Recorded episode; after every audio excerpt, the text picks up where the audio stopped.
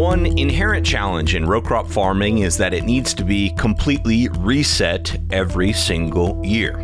So, why aren't there perennial grain crops where a plant can get established and produce over multiple years, which would have major benefits to the soil while lowering the cost of production for farmers? Well, that's exactly what plant breeders like Dr. Brandon Schlautman are working on. There's perennial rice being developed in China.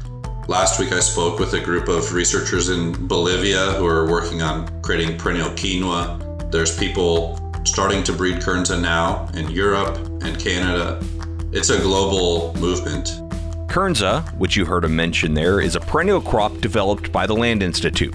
In 2018, after working for the Land Institute for a handful of years, Brandon bought 40 acres of his own to start growing it and realized there were tremendous challenges and opportunities with building new markets for this brand new grain. So he founded Sustain-A-Grain alongside co founders Brandon Kaufman and Peter Miller.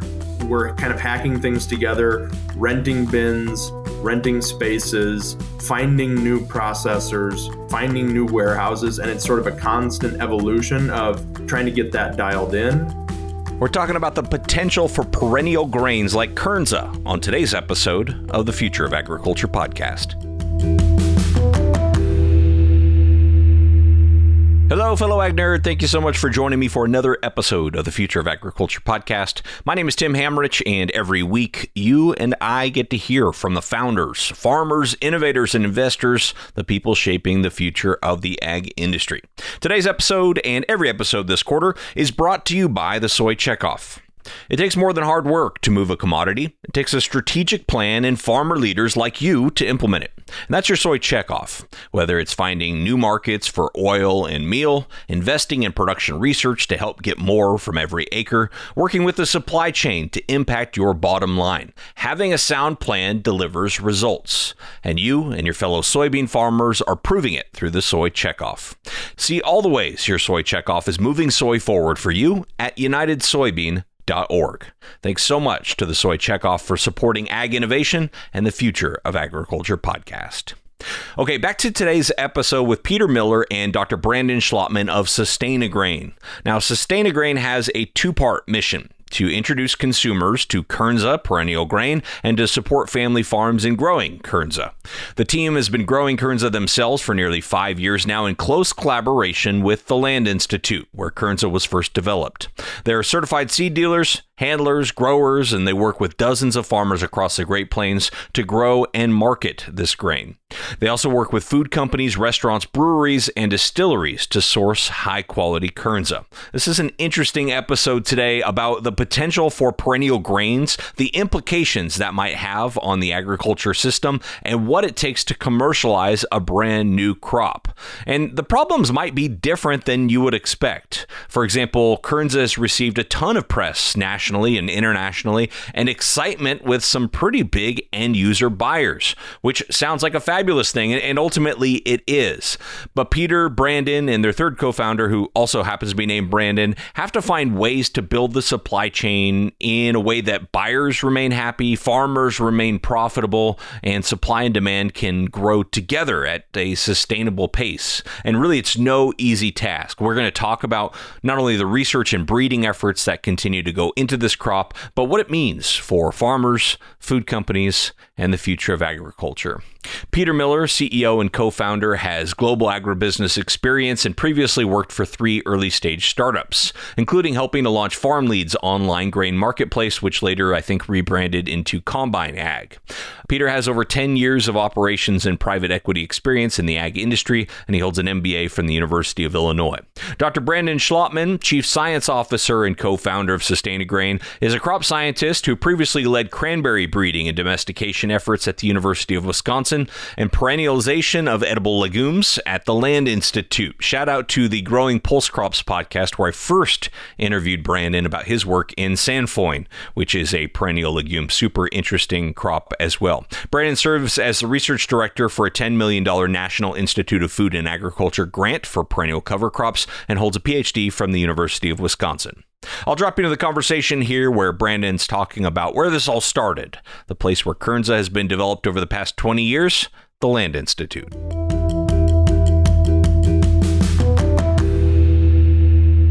Yeah, so the Land Institute's a nonprofit ag research institution based out of Salina, Kansas. They've been there since, I think, almost 50 years, 1976. Sort of the dream of that institution and the major work that happens there is to create perennial crops, perennial grain cropping systems.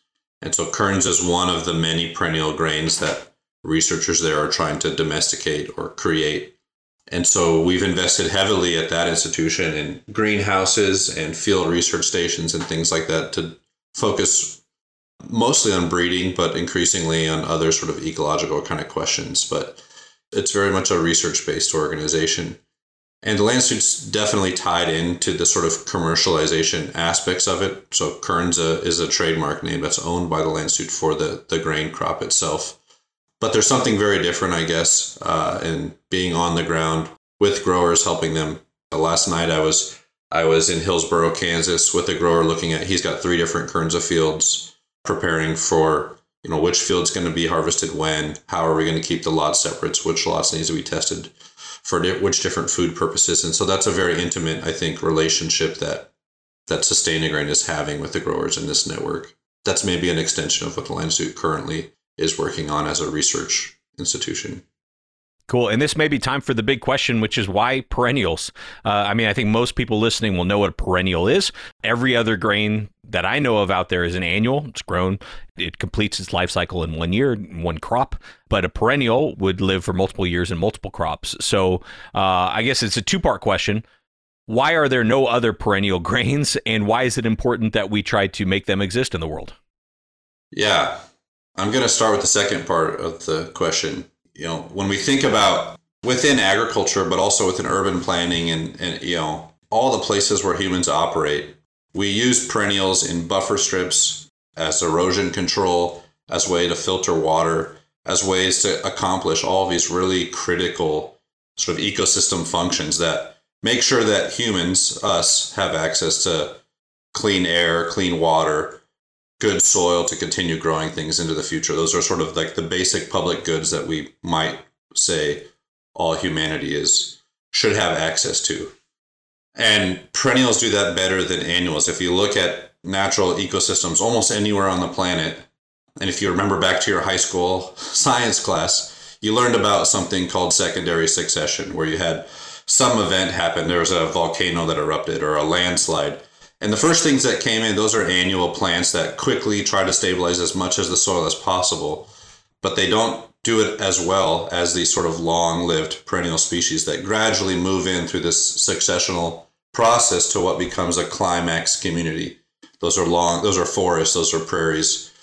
Those places are usually dominated by perennial diverse systems. And we want to recreate that in agriculture. We don't have that necessarily in agriculture right now outside of planting waterways in fields to reduce erosion or planting that buffer strips along sort of rivers and creeks and things like that. So we want to be able to produce grain crops like that and use the crops themselves to accomplish both sort of the productivity goals that we have. We want to have high yields of grain that can be fed to, to humans or used for other purposes while also accomplishing sort of the conservation goals that we have as humanity as we move forward with the same exact species. When we look at the best examples of maybe conservation in an agriculture setting, we often think of the Conservation Reserve Program, the CRP program, where lots of agricultural cropland has been taken out of production. And what do they plant it to? They plant it to mixtures of native, sometimes non native perennial species that do an excellent job holding the soil in place, building back that soil organic matter, filtering water, etc. So we want to mimic the CRP plantings, but while producing a, a, grain crop. The the next question, if you want me to answer it, I think is much harder, and it's probably just a hypothesis or a guess.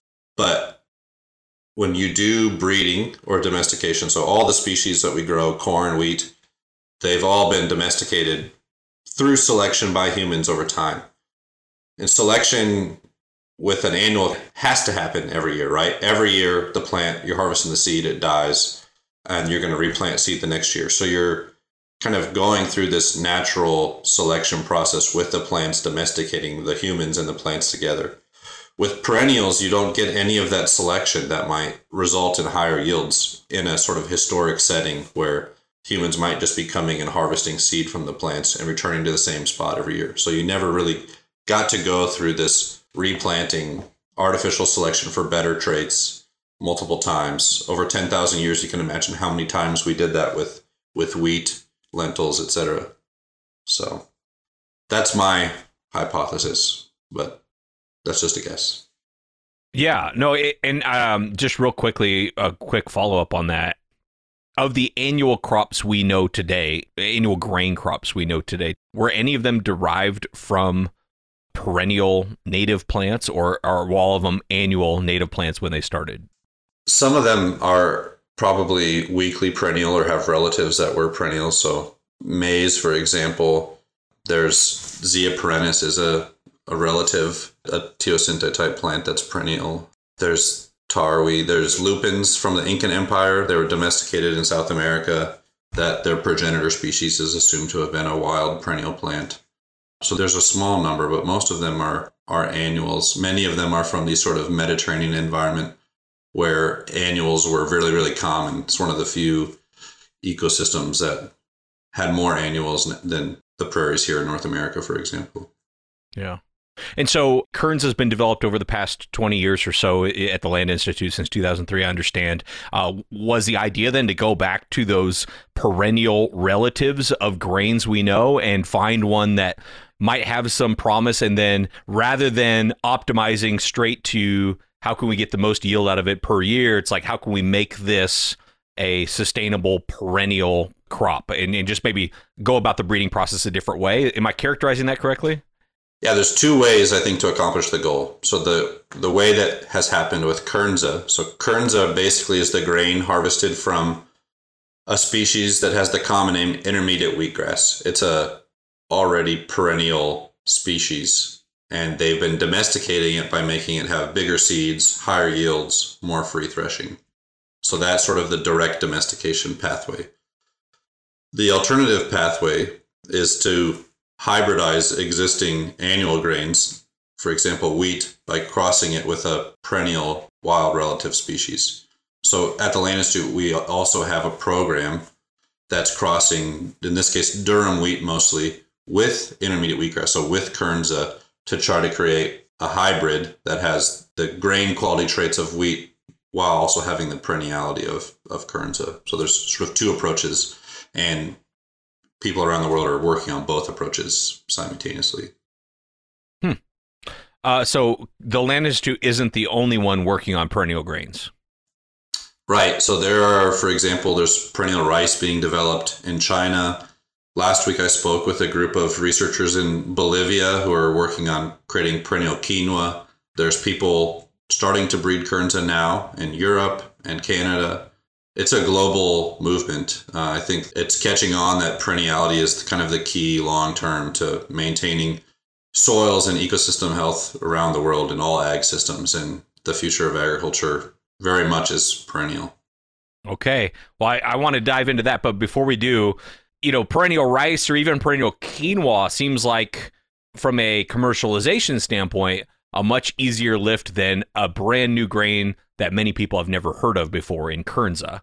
Uh, so, Peter, I imagine this is kind of where you come in. What what initially attracted you to this Kernza idea?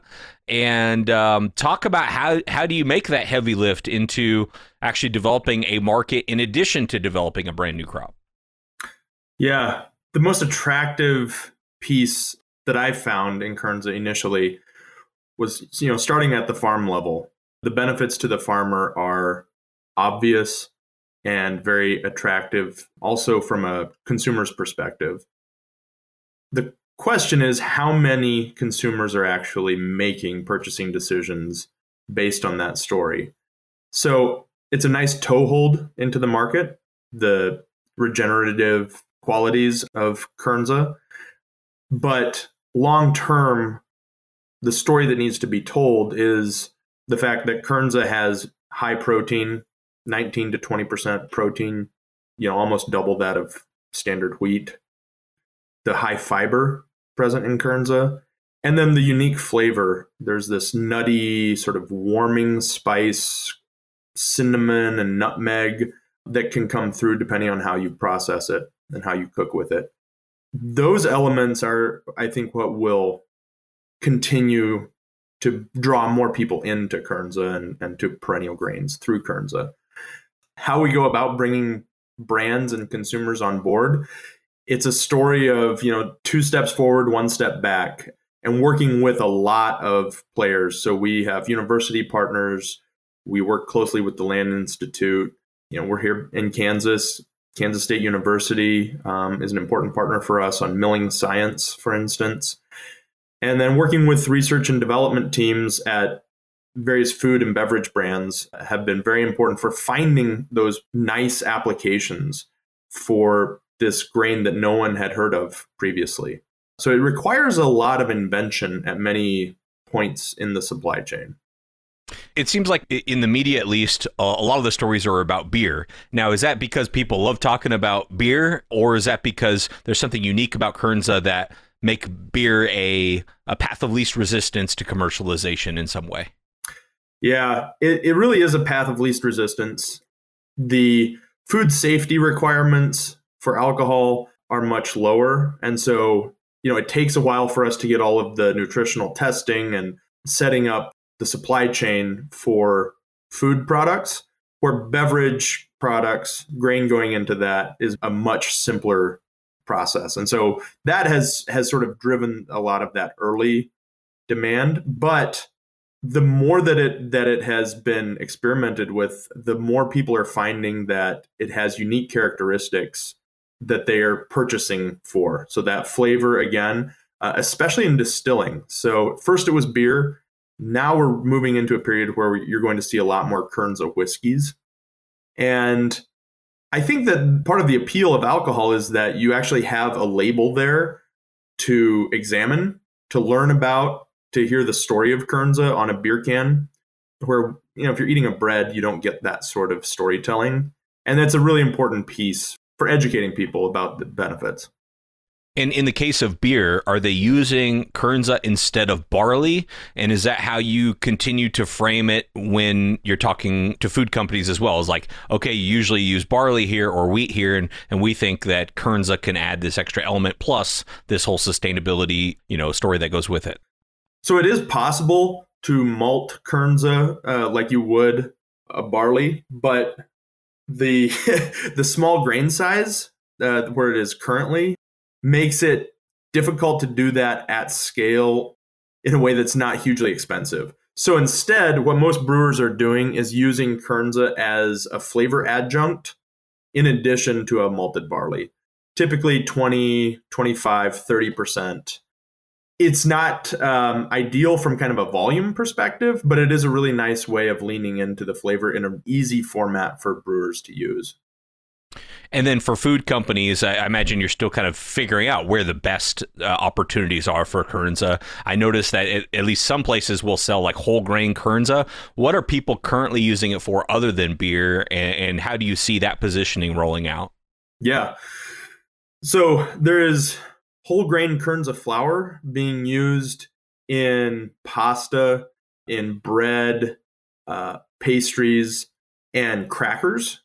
And there is kind of rolled or flaked kernza being used in a variety of different granolas, breakfast cereals, breads also. And there are even some folks who are sprouting kernza and then producing a, a sprouted flour from that as well. But there's still a lot of room for for discovery and experimentation. You made a comment earlier that you know to a lot of farmers the the benefits of growing a perennial grain are obvious. And so to to some listeners that may be true, and to others that may not be true. Can you maybe talk about uh, the benefits to a farmer of growing something like this, and, and what they may have to give up in terms of yield for a perennial rather than annual? So I guess you know one way to think about it. We talk sometimes about modern agriculture as you know a bunch of factory farms. But who wants to build a factory that you build it one time and you make the product one time and it all falls apart and you have to rebuild it the next year. This is sort of the idea of perennials. With annuals, grains, that's what happens. You have to replant and rebuild a whole new factory every year. All the investments and all the inputs. With a perennial grain crop, you can imagine that you build the factory one time and yeah, there's some maintenance, but it's going to keep producing year after year. So I think that's that's sort of the the first example. And I think the you know the next example is there's this growing push to to have farmers plant more cover crops and things like that, and that's that's great, but that's introducing a brand new crop and new field operations every year. That's another pass with the the drill in the fall. It's potentially another pass with herbicide or tillage equipment to terminate it. And so those conservation practices require more effort from a, a farmer. In the case of perennial grains, it's a one-time thing. You plant it one time and you're accomplishing both your economic sort of cash crop production goals and the conservation goals with the same crop in the same field at the same time. That doesn't mean there's no challenges, right? There, there still has to be markets for the crop. They still have to be high yielding so that farmers are experiencing some economic churn, especially in light of the sort of opportunity costs that exist for commodity grains, corn, soy production, and other commodities depending on the location. But in many ways, those are present challenges that are overcomable in the future by continuing to develop new markets. And equally important to continue to do the breeding at places like the Land Institute to deliver new high yielding varieties. And I would add that some of the ecological benefits that are unique to Kernza really relate to its root structure. So the roots of the Kernza plant extend over 10 feet below ground. So there's a promise there of better nutrient cycling, better water infiltration, potentially some carbon sequestration. And yeah, that's kind of unique to Kernza's just its root structure, aside from the fact that it's a perennial.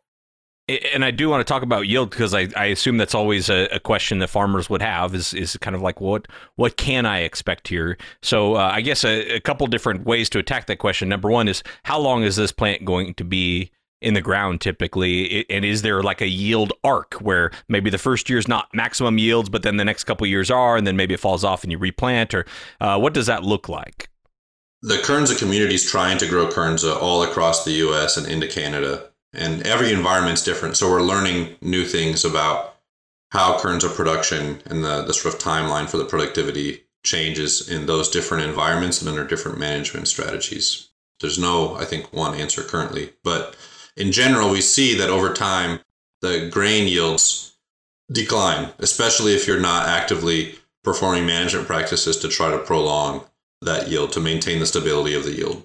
There are growers that are trying new practices to try to diversify the income streams, the revenue sources from their field by managing it for multi purposes. So, one purpose is the Kernza grain harvest, the cash crop, but alternative purposes include utilizing the residue that's produced, and then in the fall and over the winter, the the regrowth as a perennial it grows back. And uh, there's a lot of producers, especially in Kansas and Nebraska, that are using it for stockpiled forage over the winter for fall and winter grazing. I have a field that I planted in 2018, which I think is a good example of it. This year we had bad droughts throughout Nebraska and Kansas, and I made the decision this year to bale my Kernza production up for hay in the middle of June rather than letting it go to produce a grain crop. And I knew that as soon as I did that, that there was a great market for hay and that uh, I could sell it and have the cash, you know, immediately if I wanted to. And so there's this resilience built into a, a crop like Kernza that has those multiple options as well. So that's a five year old field. And in places like Kansas where maybe the opportunity costs in dryland Kansas are not as high as someplace like a irrigated corn soy rotation in Nebraska or Iowa.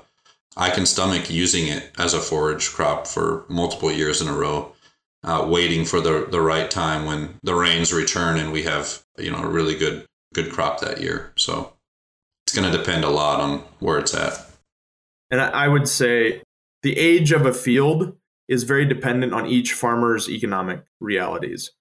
So if you're maximizing grain production, then you probably only want to have each planting of Kernza in the ground for three years. And then you want to rotate out and come back into Kernza with some of the newest genetics. And, and that's primarily because we're seeing such dramatic improvements in yield through the breeding program at the Land Institute, where each cycle of Kernza breeding is resulting in on average a 20% improvement in yield and additional benefits to naked seed, free threshing, and other characteristics that you're looking for in a grain crop. And and where is that yield at currently? So right now we we think about Kernza in terms of pounds per acre, and you're seeing anywhere from 250 pounds per acre to a thousand pounds per acre. And if you imagine a you know 60 pound bushel weight, we're only talking single digit bushels mm-hmm. right now. And and Brandon, from a breeder standpoint, what do you think is is possible when it comes to yield, or is that is that even a fair question to ask? Like, I don't even know what laws of of uh, physics need to go into the thought process of answering of what type of yield might be possible in the future. Yeah, I mean, I think if you all looked at the teosinte plant, the wild plant that maize was domesticated from, and thought someday we might be growing four, five, six hundred bushel in some of these biggest, you know, yield competition stuff, people would say you're crazy. And so I, you know, what's really amazing about Kernza is that when we look at when we look at some potential yield components. So, for example, every wheat head, the spike has a series of spikelets on it, just like Kernza does, and in every spikelet there's multiple florets, which are the potential to become seeds. If you look at a Kernza production field, there's plenty of florets available to produce yields that are equivalent to, to wheat, if not better. The fertility is just not there yet. And so those are challenges that can and should be addressed. And I'm not going to claim that we're going to have the same yields as wheat in five years, maybe not 25 years, maybe not 50 years, maybe not 100 years. And I, I think in a way that's that's okay. You know, we look at how fast corn yields have changed, and if you go back to the early 1900s, wheat and corn yields are pretty much almost equal, uh, and now corn is is skyrocketed, and so I think there's a lot of potential. There's a study that just came out about Kernza, just a few plants in Kernza having more genetic diversity than all of annual wheat. So there's all this diversity that can be selected upon and can be improved in ways that that wheat doesn't have that potential available maybe in the same ways. So I'm confident it's possible. Uh, very cool. Yeah, we just did a an episode on the history of kind of U.S. soybean industry, and we, we started in uh, early 1900s when soybean was this obscure forage crop, you know, uh, and that that was hundred years ago, which in the grand scheme of things is not that long ago, and they weren't even they weren't even measuring yield of the bean itself. It was it was just for forage. So it's it's very interesting to see how these things can can change and uh, and evolve over relatively short periods of time. I mean, one lifetime really is pretty amazing. Well, let's talk about you know the the delicate dance that you two and and the other Brandon need to do to like continue to grow the market for Kernza, but grow the supply enough that you can grow the market for Kernza. How exactly do you look at that problem, and uh, what does that look like from a farmer's perspective? You know, says I want to grow Kernza. Okay, do I just buy the seed from you and then you help connect me to the markets, or you know, how does that look? Yeah, this chicken and egg problem has existed from the very beginning for us. In the early years, we were approached by a national restaurant chain asking how much Kernza we could supply. And what they wanted was like several times more than all of the Kernza production in the country that year. So we realized that not only do we have to be able to meet a one off order, but if we want to be taken seriously, we also have to have inventory in place to guarantee that supply through a down year. And so we've spent some time building up that inventory, churning through that inventory, and getting to the point where we can really deliver on major orders. And that has taken time. So I think that we have the supply piece starting to be worked out to where we have a nice cushion and we can kind of project and bring more farmers in as needed. The tough part is developing the market demand, especially because people are seeing that the price is dropping because yields are going up. And so there's a lot of incentive to just wait. and so we're looking for those early adopters to come in and say, hey, you know what, this is good enough. At this price, we can still tell a compelling story and have a, a good product. And then we can make up more margin in future years. But those are the kinds of partnerships that are really important at this very early stage of adoption. A few key buyers have included folks like General Mills, Patagonia Provisions, and folks like Kodiak Cakes, who recently developed their first Kernza product. And in each of those cases, it's a brand recognizing the long term potential and making kind of an early investment. We're still kind of there, um, and we're trying to move to the point where instead of sending one off orders, we're developing long term monthly reorder systems uh, with major brands so that we can do real demand planning and bring farmers on in a much more predictable way. So, right now, we're holding off on most new growers. We are trying to expand acres as much as we can, but we don't want to put the cart before the horse.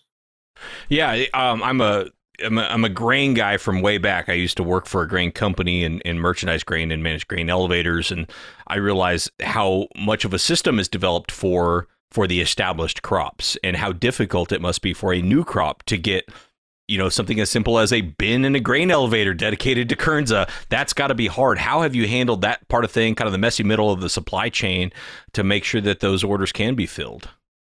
It's been a lot of baling wire and duct tape. We are putting things together the best that we can, and that's that's what drove us to create Sustain-A-Grain.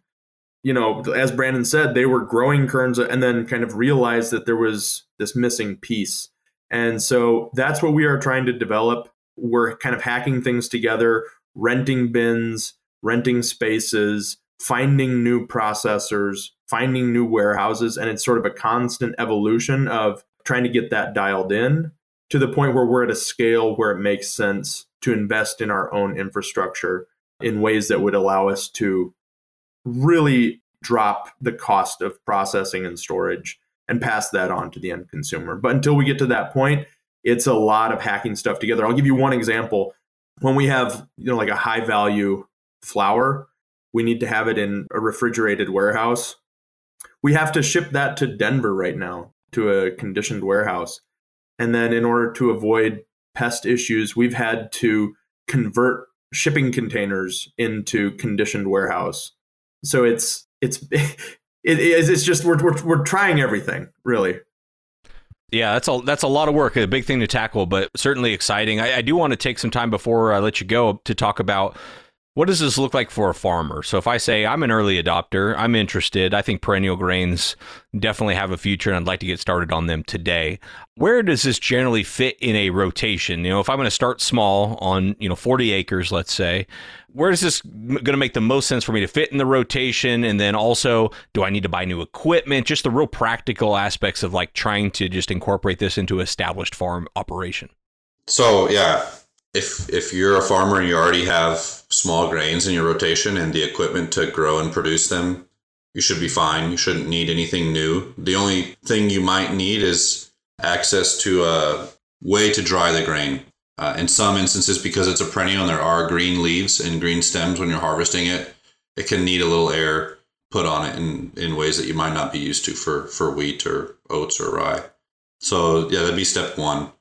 Step two maybe this is actually step one. Would, would is really you, you need to make sure that you have a market for it. So this isn't something you plant 40 acres of and hope that somebody somewhere is gonna gonna call you and, and ask you if they can buy it. You need to be connected with partners individuals companies etc that you know you have a, a place to, to deliver it to.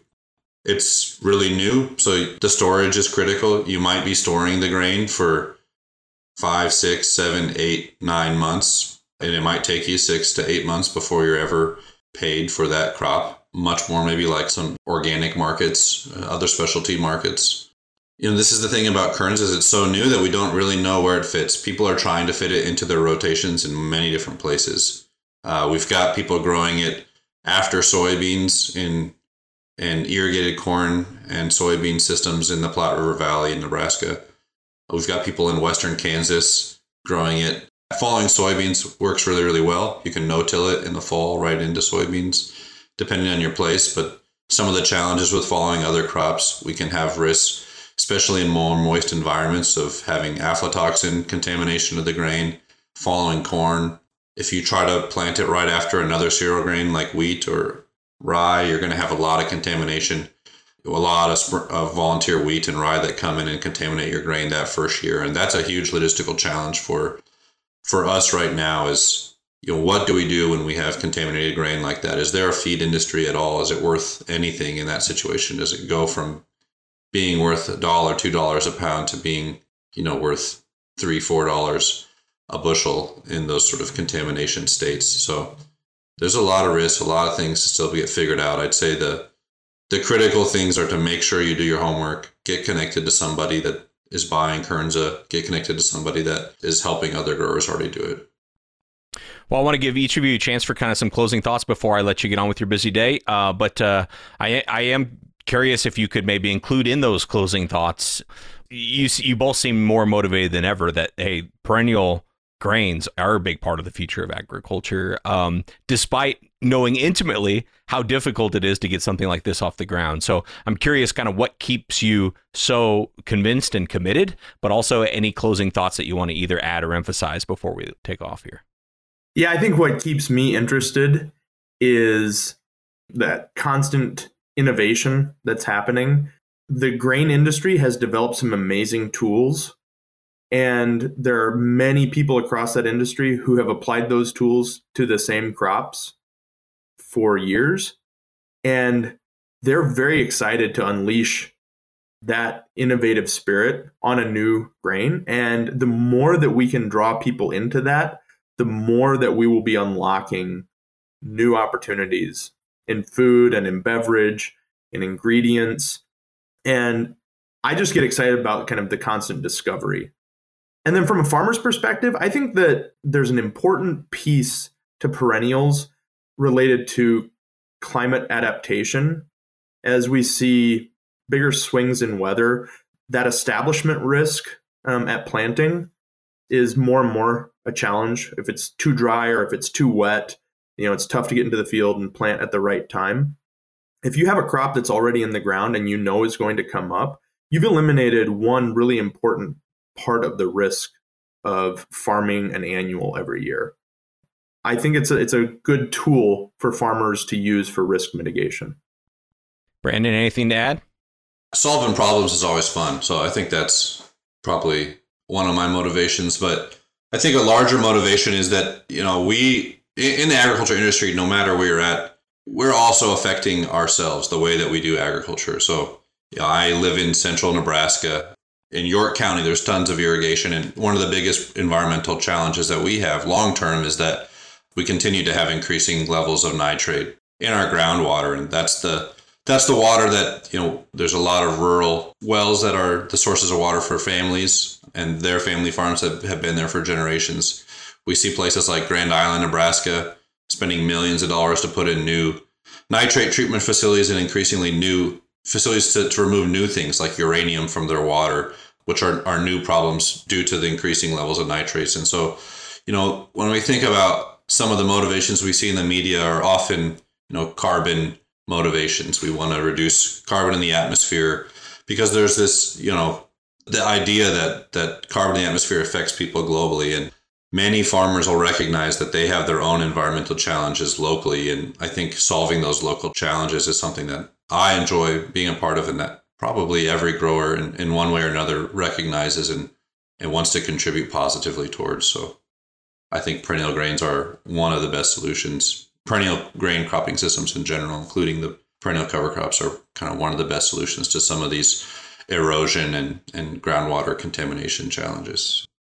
All right, well, that's going to do it for today's episode. Big thank you to Peter Miller and to Dr. Brandon Schlautman for joining me on the show to talk about Kernza, uh, perennial grains, and the future of agriculture. Go check out more about what they're doing over at their website, which is just sustainagrain.com. I'll leave a link for that in the show notes, as I always do. And uh, shout out and thank you to Dr. Audrey Kalil, who produces the Growing Pulse Crops podcast, who recommended I get in touch with Peter and have them on the show. Very, very cool stuff stuff and really appreciated the thought exercise of thinking about, okay, let's just think for a minute if perennial grains were to really get a foothold and be established on a lot of acres. If they could get that yield up, if they have a lot more end users, if they're successful with their mission at Sustain-A-Grain, you know, what does that mean for inputs? You know, what does that mean for the way farms operate? What does that mean for soil health? And I think if you take some time here to to think about it, uh, there's some pretty big implications. And, you know, maybe a year ago, if you would have told me that the yields were as low as they are today, I would have kind of written it off. But after really diving into the history of soybeans for that episode, it just has put things in a new perspective for me of, of what's possible. Now, granted, it takes a long time, but what's possible when you get people who really put their energy behind a cause like this. So, anyway, if you haven't noticed, that episode is really sticking with me a lot. So, I can't wait to do more history of ag innovation episodes as well. That's it for today's episode. Thank you very much to our quarterly presenting sponsor, the Soy Checkoff. And last but certainly not least, thank you for your time and your attention. I don't take it lightly. I'll be back next week with another story of ag innovation.